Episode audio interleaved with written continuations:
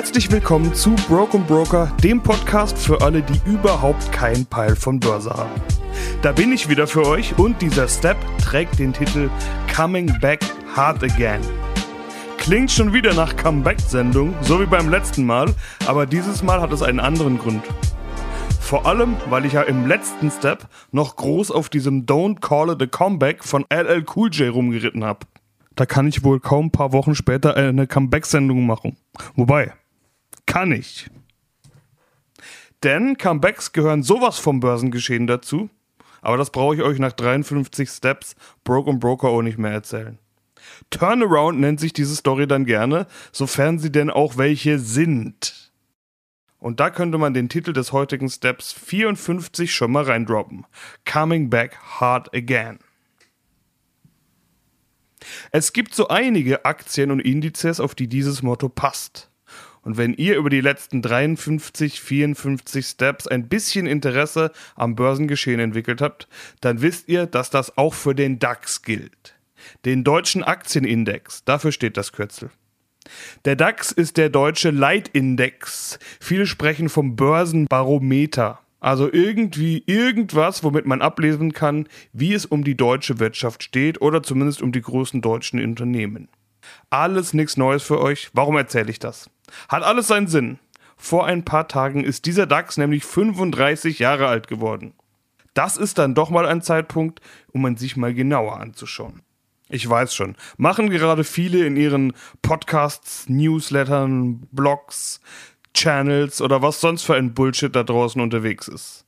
Aber wir alle wissen, keiner macht es besser als ich. Damit. Spätestens jetzt, wenn Arroganz und Swagger wieder im Mittelpunkt stehen, weiß ich, dass es mir halbwegs gut geht. Also erstmal zu meinem Zustand, der interessiert ja nach wie vor viele von euch. Die Radiochemotherapie hat gewirkt. Stand jetzt habe ich kein aktives Tumorgewebe mehr im Hirn. So zumindest jetzt der Stand der Dinge. Und das ist für mich die Nachricht des Monats oder eigentlich die Nachricht des Jahres. Heißt nämlich, dass ich doch nicht so schnell drauf gehen werde, wie die Statistik es behauptet. Benchmark geschlagen sozusagen. Heißt leider nicht, dass ich jetzt geheilt bin oder gesund. Da kommt noch einiges an unschönen Therapien auf mich zu. Ich gebe euch wie immer mal ein klein bisschen Einblick. Aber es gibt auf jeden Fall erstmal Grund zum Feiern, also feiere ich mich selbst. Coming back hard again. Gefeiert wird eben jetzt gerade auch dieses DAX-Jubiläum. 1. Juli 1988 ging es los. Ich hatte vorhin ja schon indirekt die anderen Börsen-Motherfuckers gedisst mit ihrer Berichterstattung. In einem Podcast hat der eine den anderen gefragt, 35 Jahre DAX, seid ihr eigentlich Freunde? Ich habe mir erstmal den Arsch abgelacht über so eine Scheißfrage, aber dann habe ich auch mal nachgedacht. Der DAX und ich, der DAX und die Deutschen, sind wir eigentlich Freunde? Irgendwie nicht so richtig, oder? Manche von euch haben mir ihre Investments oder ihre Strategie im Laufe der Zeit auch mal erklärt oder gezeigt und ich bin mit einigen ja auch regelmäßig im Gespräch. Mir fällt gerade wirklich keiner ein, der wesentlich auf den DAX als Kerninvestment setzt. Und das, obwohl man von dem doch eigentlich immer als erstes hört und liest und sieht und weiß, selbst in den Nachrichten auf den Titelseiten der Tageszeitung. Und trotzdem fremdeln viele Anleger und ich glaube auch viele von euch mit dem DAX. Würde mich echt mal interessieren. Wer von euch investiert in den DAX? Also nicht in DAX-Unternehmen, sondern wer hat den DAX als Ganzes mit dabei? Egal welche Summe. Schreibt mir gerne auf Insta oder Facebook oder natürlich den üblichen Channels. Und wenn wir sowieso schon vernetzt sind, dann wisst ihr eh, wie es läuft. Oder halt per Mail. Sebastian at brokeandbroker.de. Ich für meinen Teil habe eine relativ große DAX-Position und bin mit den rund 20% aktuell eigentlich ganz zufrieden, muss ich sagen. Warum haten viele den DAX? Und haben sie vielleicht recht? Ist es ein Scheißindex? Gehen wir der Sache mal auf die Spur und beginnen bei den Anfängen, wenn wir hier schon in den Detektiv-Style verfallen. Damals, Sommer 1988, 1. Juli, fangen wir die Zeit mal ein. Ich näher mich dann immer gerne kulturell oder musikalisch an. Am 1. Juli 1988 erschien ein Rap-Album, das die Zeit prägte von einer Rap-Gruppe, die die ganze Dekade geprägt hat, nämlich von den Fat Boys. Das Album heißt Coming Back Hard Again. Da haben wir es wieder. Und es klingt ziemlich genau so, wie Rapmusik 1988 geklungen hat. Eher tanzbar, schnell, funky, funny und wild, nicht zuletzt wegen dieses Twist-Samples und ähnlicher Geschichten. So ein Zeug halt. War damals der Shit. Heutzutage muss man sich schon auskennen, um die Fat Boys und ihr Coming Back Hard Again Album zu kennen. Hört wirklich gerne mal rein, aber ich kann es hier leider nicht einspielen, weil man wird ja gleich gesperrt. Urheberrechtliche Geschichten, Fingerprinting und was weiß ich. Aber ihr werdet es schon finden. Ich glaube an euch. Und darüber hinaus, kleiner Hinweis, kommt nächsten Samstag eine neue Ausgabe meiner Sendung Lautsprecher Radioshow auf Radio Dreieckland, beziehungsweise findet ihr dann auch am Sonntag oder ab Sonntag auf Soundcloud und da beschäftige ich mich auch nochmal mit den Fat Boys, falls irgendjemand jetzt wirklich mehr wissen will. Die Lautsprecher Radioshow solltet ihr sowieso dringend alle mal auschecken, falls ihr da nicht sowieso schon am Start seid. Shoutout an meinen Partner in Crime Krümi an der Stelle. Natürlich auch hier alle Infos auf Social Media und so. Auch hier bin ich wieder zurück und funktionsfähig. Coming back hard again und so. Auf Platz 1 der deutschen Charts war zu dem damaligen Zeitpunkt übrigens Ofra Haza mit ihrem unhandlichen Titel Imbigalu oder so. Ihr kennt's vielleicht. Wochenlang auf Platz 1 und heute nicht mehr unbedingt allzu geläufig. Auch das empfehle ich mal anzuhören. Manch ein Hip-Hop-Head mag jetzt sagen, dass er das doch kennt. Und ja, es wurde gesampelt von Eric B. und Rakim, ebenfalls zwei Helden und Superstars der Zeit, die heute für Nerds und Hip-Hop-Heads wichtig sind, aber vermutlich nicht mal jedem Hip-Hop-Fan der heutigen Zeit ein Begriff sind. Deren Album, Follow the Leader, galt den Kritikern damals als eines der besten Alben des Jahres der von mir sehr geschätzte Rapper R.A. The Rocketman hat kürzlich in Social Media geschrieben, dass aus seiner Sicht das Jahr 1988 das beste Jahr der Rap-Geschichte war. Warum tanze ich heute so aus der Reihe? Weil man daran, glaube ich, ganz gut sehen kann, wie lang das alles her ist. 35 Jahre. Soll übrigens auch nicht heißen, dass alles von damals vergessen oder nicht mehr relevant ist. Immerhin erschien im August 88 ein Album namens Straight Outta Compton von einer Gruppe namens NWA mit unter anderem Ice Cube und Dr. Dre und von denen habt ihr alle safe schon mal gehört oder sogar den passenden Film gesehen. Auf Deutsch gab es zu dem Zeitpunkt übrigens noch gar keine nennenswerten Veröffentlichungen im Rap und bis zum 1. Juli 1988 eben auch keinen nennenswerten Aktienindex. Und jetzt habe ich die Kurve gekriegt. Wobei, auch das stimmt noch nicht so ganz. Es gab Indizes, zum Beispiel den FAZ-Index schon seit den 60ern und den Index der Börsenzeitung seit Ende der 50er. Auf dem hat der DAX dann anfangs auch beruht. Es fehlte aber ein vergleichbarer Leitindex, so wie es ihn in anderen Ländern gab. Bekanntestes Beispiel ist wohl der Dow Jones in New York an der Wall Street. Deshalb also brauchte man den DAX. Mit 1000 Punkten ging es los, rückgerechnet auf den 1. Januar 88 und vor allem dauerhaft berechnet. Davor gab es solche Kurse meistens nur einmal am Tag. Ein Hoch auf die Computertechnologie der 80er Jahre. Ziel war, die 30 größten und wichtigsten börsennotierten Unternehmen aus Deutschland sollten als Index abgebildet werden. Das waren damals die Allianz, BASF, Bayer, die Bayerische Hypotheken- und Wechselbank, die Bayerische Vereinsbank, BNW, Commerzbank, Continental, Daimler-Benz, Degussa, die Deutsche Bank, Deutsche Babcock, Deutsche Lufthansa, Dresdner Bank, Feldmühle Nobel, Henkel, Höchst, Karstadt, Kaufhof, Linde, MAN, Mannesmann, Nixdorf, RWE, Schering, Siemens, Thyssen, Weber, Fiat und VW. Heute sieht das alles ganz anders aus und gerade mal zehn Werte waren durchgehend dabei.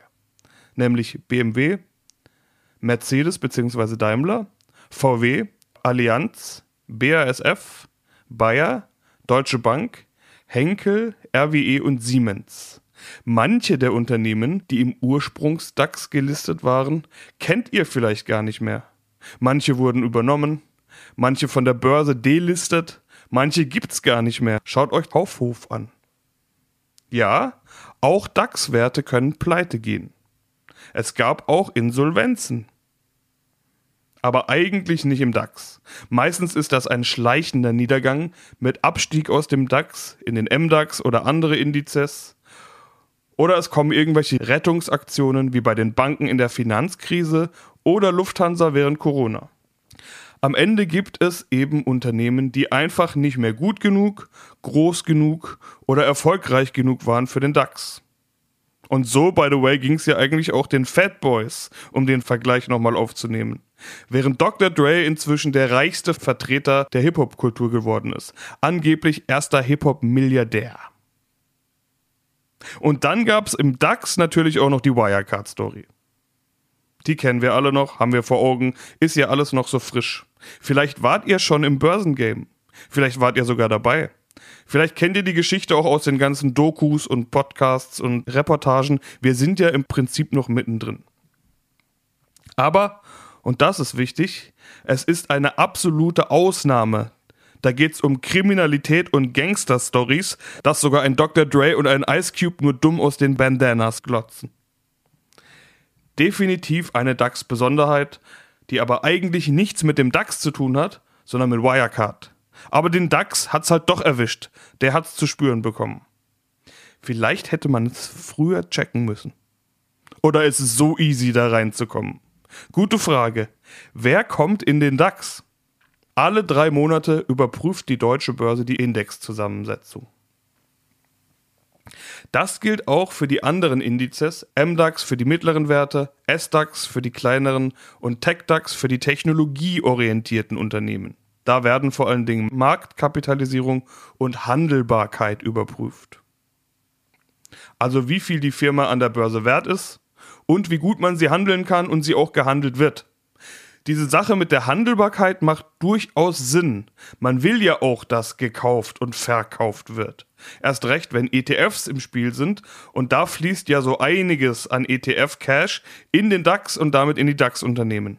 Angenommen, ein Unternehmen ist börsennotiert, aber alle Aktien gehören dem Chef und er verkauft nichts. Dann kann man auch die Aktie nicht kaufen. Gibt ja keine mehr. Und es gibt Aktiengroßbesitzer. Manche Bundesländer. Niedersachsen hält ziemlich viel an VW. Städte und Kommunen an RWE. Und fragt mal die Familien Porsche, Pirch oder Quant, wie die das so sehen. Stichwort VW, Porsche, BMW. So kann es auch passieren, dass eigentlich große Unternehmen halt doch nicht im DAX auftauchen. Die Regel ist mindestens 10% Streubesitz, also Aktien im freien Verkehr. Der juristische Sitz oder das operative Hauptquartier muss in Deutschland sein. Seit Wirecard müssen die Unternehmen zwei Jahre ein positives EBITDA nachweisen, also ein positives Betriebsergebnis. Das war nicht immer notwendig und ehrlich gesagt können auch gute Firmen mal durch ein paar Scheißjahre gehen, ohne gleich wertlos zu werden. Aber dabei geht es jetzt erstmal um die Erstaufnahme und quasi den Aufstieg in die erste Liga. Und natürlich müssen sie im regulierten Markt der Frankfurter Wertpapierbörse gelistet sein und auf dem entsprechenden Handelssystem Xetra durchgehend handelbar sein. Es gibt auch ein paar andere Transparenzregeln, aber die gelten nicht erst im DAX. Zum Beispiel, dass es Jahresabschlüsse, Halbjahresberichte und Quartalsberichte geben muss. 2021 kam es zu einer Revolution im DAX. Na gut, nicht zu dick auftragen. Die größte Indexreform der DAX-Geschichte. Er wurde um 10 Unternehmen aufgestockt. Aus DAX 30 wurde DAX 40. Hatte ich damals schon drüber gesprochen, soll den deutschen Kapitalmarkt besser abbilden, näher an internationale Standards, bla bla bla bla bla. Ist für ETF-Investments überhaupt nicht relevant gewesen, wurde ja alles runtergerechnet. Hier aber mal ganz vollständig, wer aktuell zum 35-jährigen Jubiläum im DAX gelistet ist. Adidas, Airbus, Allianz, BASF, Bayer, Bayersdorf, BMW, Brenntag, Commerzbank, Continental, Covestro, Daimler Truck Holding, Deutsche Bank, Deutsche Börse, Deutsche Post, Deutsche Telekom, Porsche Holding, E.ON, Fresenius, Hannover Rück, Heidelberg Materials, Henkel, Infineon, Mercedes-Benz Group, Merck, MTU Aero Engines, Münchner Rück, Porsche Automobil, Kia Gen, Rheinmetall, RWE, SAP, Sartorius, Siemens, Siemens Energy, Siemens Healthineers, Symrise, Volkswagen, Vonovia und Zalando. Liest sich ganz anders als die Liste von 1988. Ist ja auch eine ganz andere Welt. Oder? Zum Zeitvergleich lohnt sich auch immer der Blick in die Presse und der Spiegel schreibt von Revolution in Moskau. Allerdings ist das der Spiegel von 1988. Der Spiegel jetzt zum 35-jährigen Jubiläum zeigt den russischen Präsidenten mit Kratzern und stellt die Frage, wie schwach ist Putin? Chaos in Russlands Machtsystem. In den USA sprach man damals von Reaganomics und Aufrüstung. Heute heißt das gleiche Bidenomics und irgendwie sind die Nachrichten doch immer ähnlich und es gibt auch immer Krise. Und wenn nicht, dann ist die nächste voraus. Offenbar war der Juli 1988 ja nicht unbedingt die beste Zeit, um einen Index zu starten. Wobei, der DAX ist mitten in diesen unruhigen Zeiten jetzt ja auch auf ein neues Rekord hochgestiegen. Also was jetzt? Eigentlich spricht die Performance für sich. Von 1000 auf 16.000 Punkte in 35 Jahren, das bedeutet, dass er sich viermal verdoppelt hat macht pro Jahr ungefähr 8% Rendite. Und klar gab es da auch Scheißjahre, vor allen Dingen rund um das Jahr 2000, als die Dotcom-Blase geplatzt ist, als viele Spekulanten und auch Privatanlieger immer mehr Geld in viel zu teure Internetfirmen gesteckt haben, aber die Geschäftsmodelle da gar nicht versucht haben zu verstehen. Ich setze jetzt mal in Klammer, dass ihr bestimmt gut durchblickt bei AI und den Geschäftsmodellen der Zukunft, bevor ihr hier irgendwelche Fehler macht. Klammer zu. Vorher hatten viele die sogenannte Volksaktie Telekom für viel zu viel Geld gekauft. Das alles hat dafür gesorgt, dass ihr bis Broke und Broker gedacht habt, dass Börse Teufelszeug ist, weil eure Eltern für immer traumatisiert sind. Leider kann ich das nicht rückgängig machen. Aber jetzt bin ich ja da. Corona hat den DAX heftig erwischt und dann übelst nach oben geschossen. Ihr kennt den Shit. Ich habe ja damals den Podcast gestartet. Lange Rede, kurzer Sinn. Am Ende zählt immer, was die Unternehmen draus machen, wie viel sie verdienen, wie deren Zukunft aussieht und die entsprechenden Erwartungen der Investoren. Und auch wenn der DAX zuletzt immer wieder unter der 16.000 Punkte Marke war, seit Anfang des Jahres hat er über 10% zugelegt und damit mehr als diese im Schnitt 8%. Und diese 8% sind auch mehr als der MSCI World, den viele von euch ja mit dabei haben als Weltindex. Der macht etwas über 7%. Wie kann das also eigentlich alles sein? Ist denn nicht irgendwie alles scheiße in Deutschland? Hört man doch überall. Rezession und Inflation, handlungsunfähige Regierung, Rechtsruck, AfD und so, hohe Zinsen, deshalb die wichtige Baubranche in der Krise, Autobranche sowieso, Jetzt noch Heizungssache und Krieg vor der Haustür und Spardruck, Investitionsstau und Fachkräftemangel und so weiter. Pack die Sachen dazu, die dir gerade besonders auf den Sack gehen. Bei mir sind es aus persönlichen Gründen noch das Gesundheitssystem und unsere Versicherungen, wobei ich befürchte, dass wir da eigentlich doch auch wieder ganz gut dran sind. Warum? Warum zur Hölle geht der DAX in Richtung All-Time-High? Ich sage euch die Antwort. Der DAX ist nicht Deutschland. Ja, man sagt Leitindex und Börsenbarometer. Aber verkauft VW nur Autos in Deutschland? Adidas nur Sportartikel an deutsche Sportler? Und so weiter? Was soll denn Rheinmetall sagen? Wenn die nur Kriegsgerät an die Bundeswehr verkaufen würden, dann wären die nie und nimmer im DAX, sondern mausetot. Das sind alles international gut aufgestellte Unternehmen, denen ist es manchmal richtig Bums, was hier in Deutschland passiert. ist nur ein Markt. Und da denken die dann auch eher an Europa und nicht mal explizit an Deutschland. So besonders ist Deutschland nämlich gar nicht. Aber eine absolute Besonderheit hat der DAX doch. Er ist nämlich ein Performance-Index und kein Kursindex. So wie die meisten anderen. Pang, pang, pang. Jetzt habe ich euch doch. Im DAX werden die Dividenden mit eingerechnet. Das habt ihr zumindest bei euren ETFs schon mal gesehen, denn da müsst ihr euch auch entscheiden, ob ihr einen thesaurierenden ETF wollt oder einen ausschüttenden. Und das ist wirklich ein Issue. Manche sehen das als Verfälschung im internationalen Vergleich. Wie will man denn einen Index mit, mit Dividenden vergleichen mit einem ohne, so wie dem Dow Jones? Der DAX-Kursindex steht bei etwas über 6000 Punkten und damit ganz woanders. Aber die Dividenden, die hättet ihr ja trotzdem bekommen. Also der Wert wäre ja der gleiche, nur an anderer Stelle im Depot bzw. im Konto. Wobei, stimmt auch nicht. Auf die Dividenden kommen ja auch noch Steuern. Der DAX tut so, als gäbe es die nicht. Klingt für mich also eigentlich eher nach einem Vorteil. Wieder mal was, worüber sich streiten lässt, und das macht die Fachwelt auch gerne. Wie seht ihr das denn? Würde mich echt mal interessieren. Seid ihr also im DAX investiert? Interessiert der euch überhaupt? Also beobachtet ihr das deutsche Börsenbarometer? Man muss ja sagen, wenn es mit den rund 8% so weitergeht, dann steht der DAX im Jahr 2050 weit über 100.000 Punkten. Es gibt auch noch andere Kritikpunkte nämlich dass der DAX viel zu industrielastig ist. Alleine schon diese ganzen Autobauer, Chemie, dann noch Siemens und Töchter. Aber deshalb hat man ja gerade aufgestockt. So richtige Tech-Firmen sucht man halt vergeblich.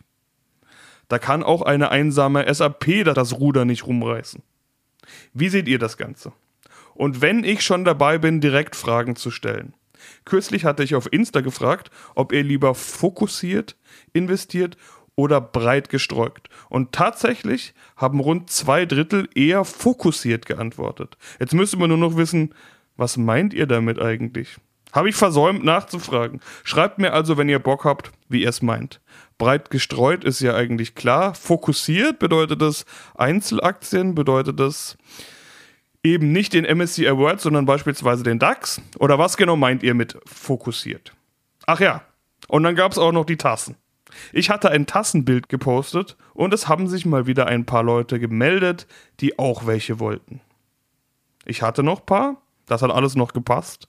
Brauche ich da Nachschub? Muss ich da mal wieder Tassen machen? Ich will ein paar Sachen gleich noch dazu sagen. Es gab schon mal eine Tassenaktion und da gab es Missverständnisse. Einige haben gedacht, ich würde neben meinem Wissen und meiner Zeit, was ich euch hier ja kostenlos zur Verfügung stelle, auch noch auf meinen Nacken Tassen anfertigen lassen und euch dann zuschicken. Porto zahle ich natürlich auch selbst. Äh, sorry. Nö. Don't get me wrong. Es geht hier nicht um Profit. Ich mache hier kein Tassenbusiness. Sonst wäre das Ganze hier schon längst ein Börsenclub oder Abo-Modell oder was weiß ich. Ihr kennt's doch da draußen, wie es die Leute machen. Die versuchen, eure Kohle zu bekommen. Machen wir es doch so. Was bietet ihr mir an für solche Tassen? Macht mir doch mal die Steuererklärung. Lackiert mein Auto, baut mir eine Website, macht bisschen Promo mit dem Podcast, im nächsten Interview mit irgendeinem Medium. Benannt euren Hund nach mir, was weiß ich, schreibt mir einen Song. Überlegt euch was. Ihr seid doch kluge und unternehmerisch denkende Menschen und keine Schnorrer und Bettler. Also, denk ich mal. Wir werden uns schon irgendwie einig.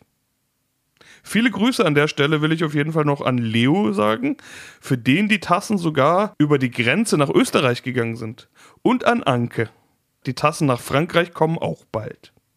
Ich gönne mir jetzt mal einen Schluck aus der Broke und Broker Tasse und wir lesen oder hören uns zu meinen Umfragen oder zur Lautsprecher Radioshow.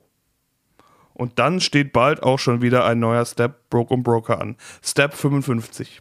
Reicht aber noch nicht für ein Jubiläum, würde ich sagen. Das gönnen wir jetzt einfach mal dem DAX. Bis zum nächsten Mal. Peace.